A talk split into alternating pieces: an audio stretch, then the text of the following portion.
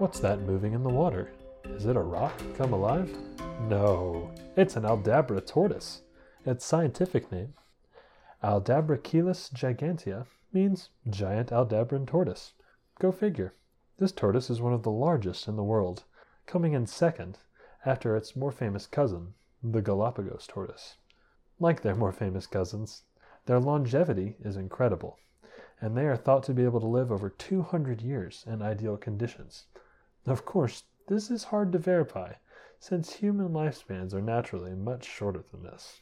In their natural habitat, these tortoises so thoroughly graze the plants that a special biome known as tortoise turf is created, where low lying plants that are able to evade the tortoise's herbivory are able to thrive. These plants, in particular, will have seeds that are formed almost on the ground. And because of this, Aldabra tortoises are often compared to elephants in terms of their ability to change the environments that they live in. These tortoises are often found digging burrows or relaxing in the water during the heat of day, and these are the places that you're most likely to see them here at the zoo. I almost always see one in deep water, where even its head is submerged.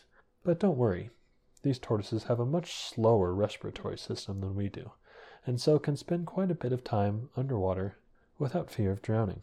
They're one of my favorite things to see, and they are a lot more common than the Galapagos tortoise which is why at most zoos, instead of seeing the Galapagos tortoise, which is the largest, you'll see the Aldabra, which is the second largest.